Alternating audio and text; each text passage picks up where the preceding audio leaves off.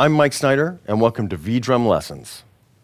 There's a concept in drumming called swing dependence, and it's where you're playing jazz time and your left hand can play different rhythms without ever altering the jazz time.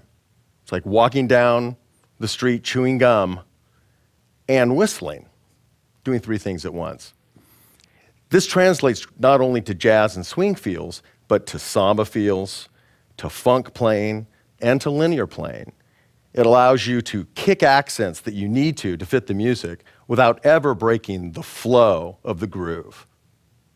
What I'm going to do is play jazz time.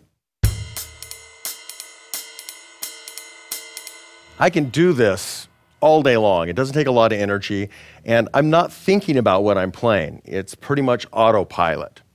Now, with my left hand, I'm going to play a rhythm. In this instance, I'm going to take this rhythm, and that is one, two, three, four, one, two, three, and, and. And I'm going to swing it which means instead of playing three and and, I'm going to go three uh uh. It's the first and third part of the triplet. It's a feel. They call it a jazz feel or a swing feel. And I'm going to interpret that on the fly, real time. So let me play that rhythm with the jazz pattern.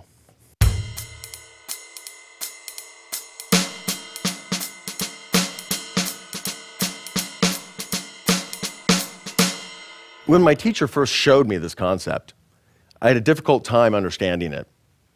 I had to break everything down real slow and figure out when my hands fell together and when they fell independently or apart from one another.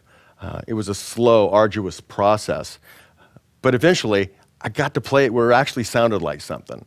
So I'm going to play it pretty slow. I'm going to play a one bar pattern. Remember, it's one, two, three, four. One, two, three, and.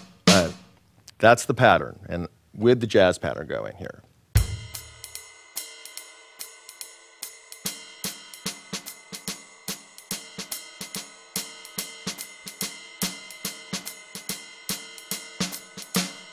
Now that's going pretty well, so I'm going to bump up the tempo a few notches.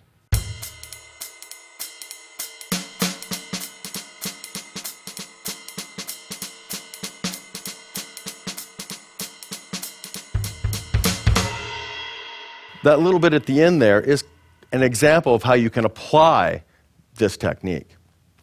There are a lot of different rhythms you can use in the jazz dependence technique. There's an accompanying PDF on the website. Download it and check it out. Uh, it'll help you quite a bit.